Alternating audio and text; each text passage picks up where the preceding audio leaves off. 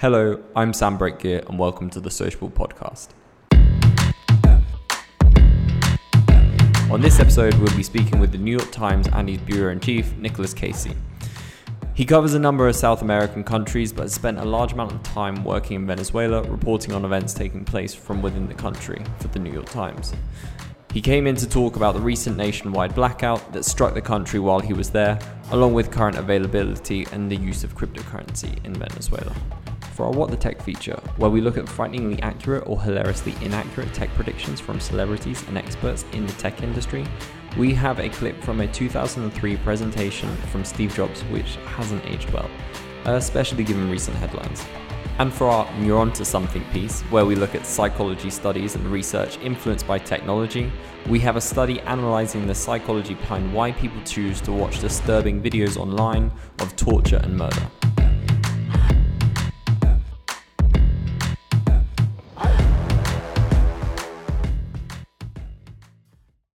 Neuron to something. So, this research comes from Sarah Redmond and her colleagues of the University of California, and it was published by the British Psychological Society's website, Research Digest.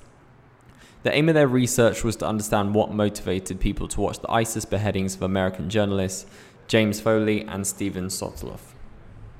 They started by recruiting 4,675 adults online and assessed their mental health, TV watching habits, demographics, political affiliation, and religion. Six months later, the participants all reported on their fear of future terrorism and also on their lifetime exposure to violence. Following this, between April and June 2015, roughly eight months or so after the two ISIS beheading videos were released, 3,294 of the participants reported anonymously whether they had watched one of the videos either in its entirety, partly, or not at all. About 20% reported watching at least part of one of the videos, and another 5% said they'd watched at least one to the end. People in these groups were more likely to be male, Christian, and unemployed, and generally watched more TV than average, while also having a higher lifetime experience of violence. Nearly 3,000 of the participants also agreed to write about their motivations for watching, stopping watching, or avoiding the videos altogether. Many who fully or partially watched the videos said that they wanted to gain information and verify that the videos existed, or wanted to satisfy their curiosity about what was in them. People who stopped watching partway through or who avoided the videos reported that they did so mostly for emotional reasons. For example, like it was too sad or because they didn't want to feel that they were supporting ISIS by watching the footage.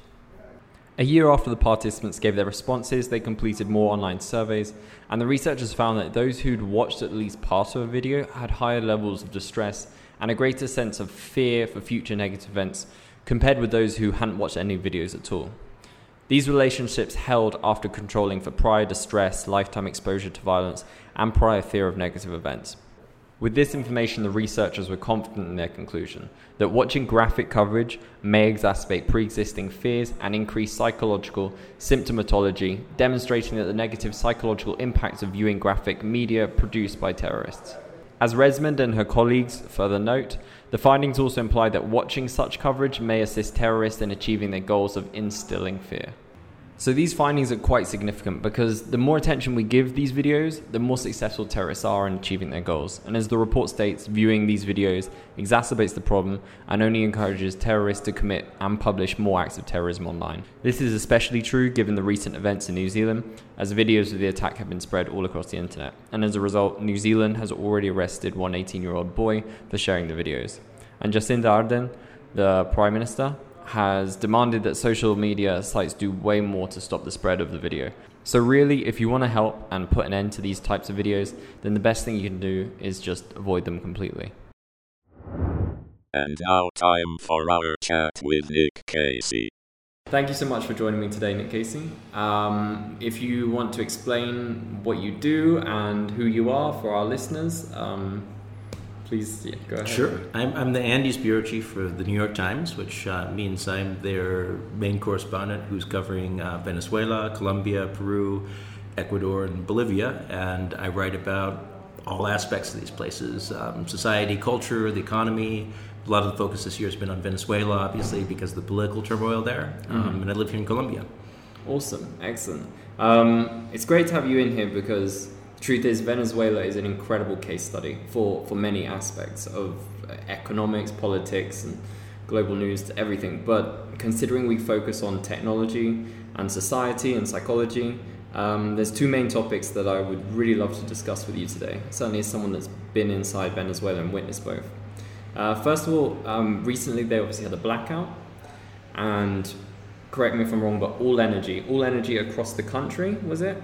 That yeah, it was. It was the first nationwide blackout um, that anybody can really remember in, in Venezuela. Mm. This was completely unprecedented. You had 30 million people around that amount um, that suddenly found themselves uh, without electricity for days. Mm-hmm. That's uh, I can't even begin to imagine. When I think of, if for example, if all the power went out in any society, certainly a Western society, or I suppose anywhere in the world it would be chaos. I can imagine. I can't even begin to imagine what would happen. Um, what What was your experience like being in there? Well, um, it was, as you said, kind of like a case study in terms of what, what happens when you see like a mo- like a fundamental pillar of the state suddenly disappear. Which is, mm-hmm. if there's one thing that the state can do, it's provide electricity to people. It also provides healthcare. It provides security a lot of these things have already disappeared in Venezuela, but Maduro has been able to keep the lights on more or less uh, until until now. Now it started um, on a Thursday, and a lot of people just thought this was a routine rolling blackout because they'd seen these before, um, and they were waiting for the lights to come back on. But after a couple of hours, as people started to talk to each other, they were realizing that this wasn't just their homes that were affected, but everybody in, in the country. Given that it was a nationwide power outage, people began to see that this was going to be different. I don't think anybody realized it was going to drag on for five, six days. Uh, in some places, they still don't have power what you saw was first people were trying to pool their resources. Um, some people who had generators fired them up, allowed their neighbors to begin to use them to charge cell phones so people could be in touch with each other. Then people were going into the refrigerators and starting to cook up the last food that they had because they realized they weren't going to be able to keep the meats cold and they were going to start rotting pretty soon.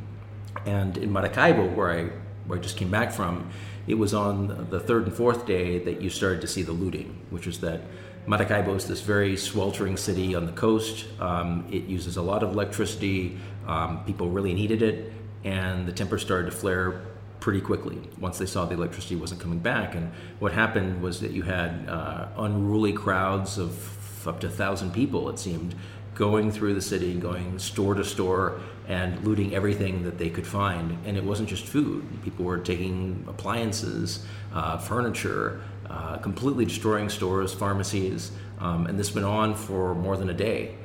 Uh, I talked to doctors that were explaining how they couldn't treat their patients in the hospitals because they didn't have an electricity.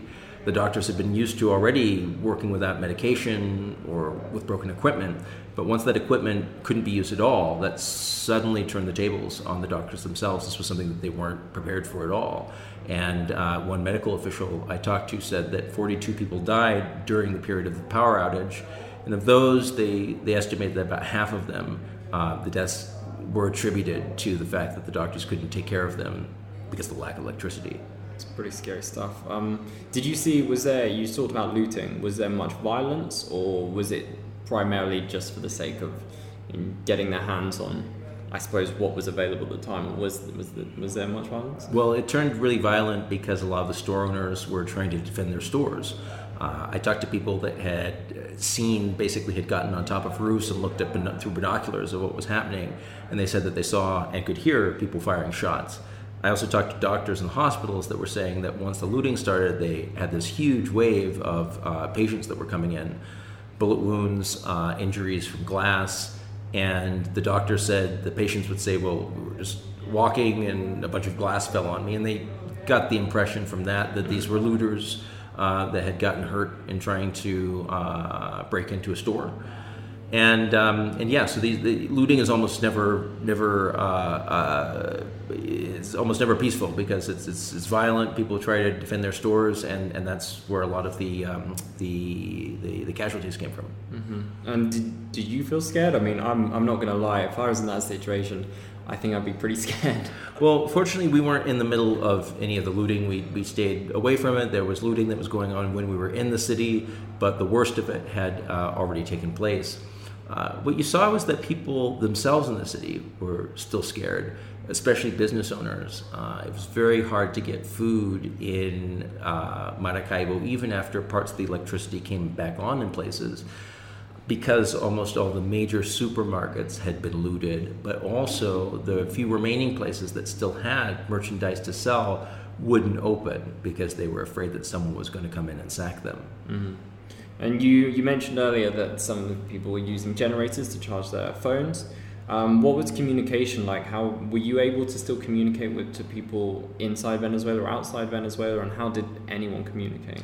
It was hard during the first days before I got there because uh, even reaching people became impossible. Not just because there were problems with the telecommunications, but just problems because people didn't have battery in their phone.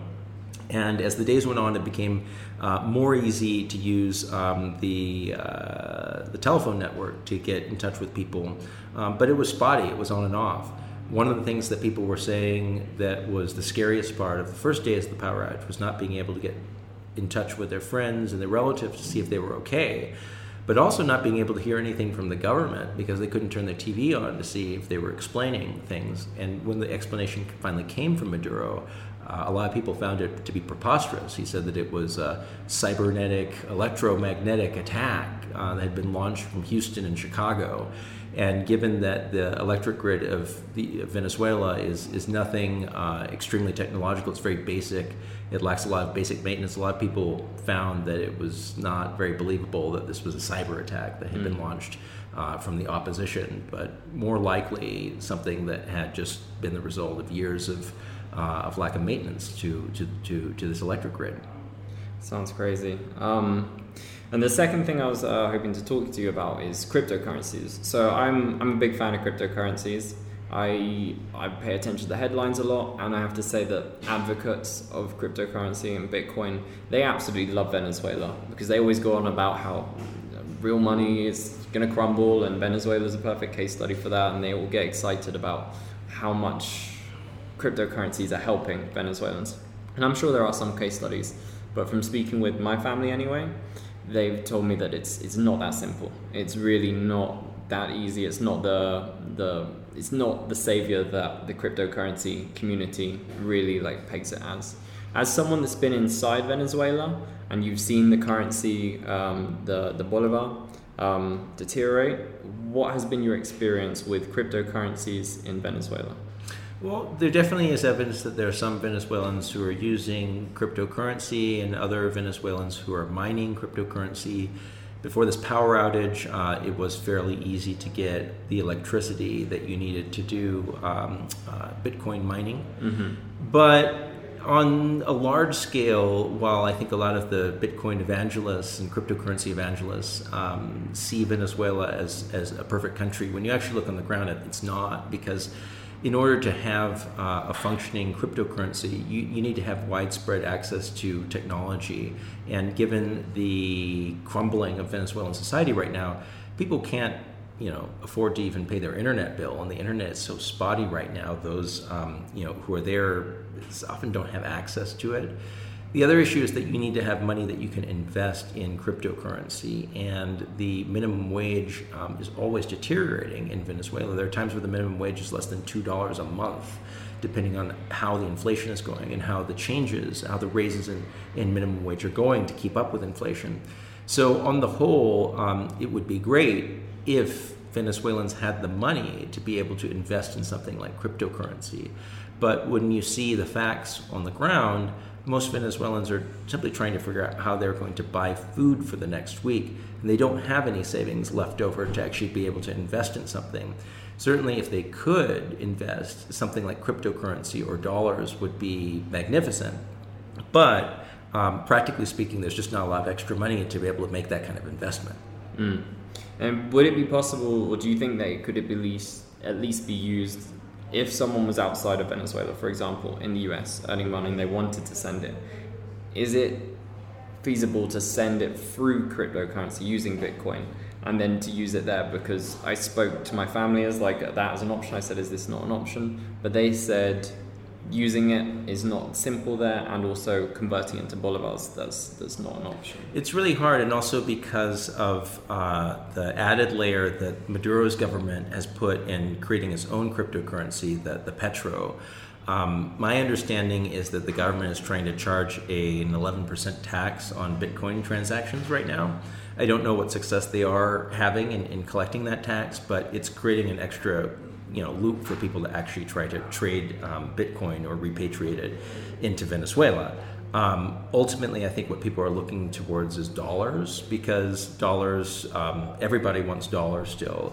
It's an alternative form of currency, and that's often what you see in countries uh, when their currency collapses and they dollarize. And I think one of the things that people were wondering with Venezuela was would it go um, instead uh, of uh, bolivars to dollars from bolivars to cryptocurrency? Bolivars to dollars is what happened to Zimbabwe when they had crazy inflation, but Bitcoin didn't exist at that point.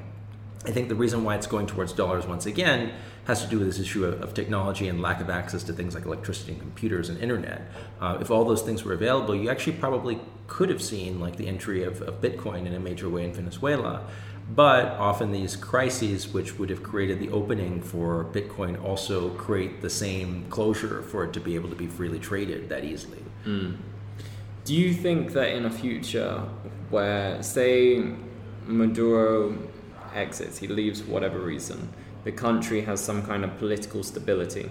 However, the economic stability is not there. Obviously, they can't use the bolivar. Do you think that it would ever be feasible that they would uh, say, hey, you know what, let's just adopt Bitcoin or let's adopt, or do you think they would ever adopt a cryptocurrency as a new currency?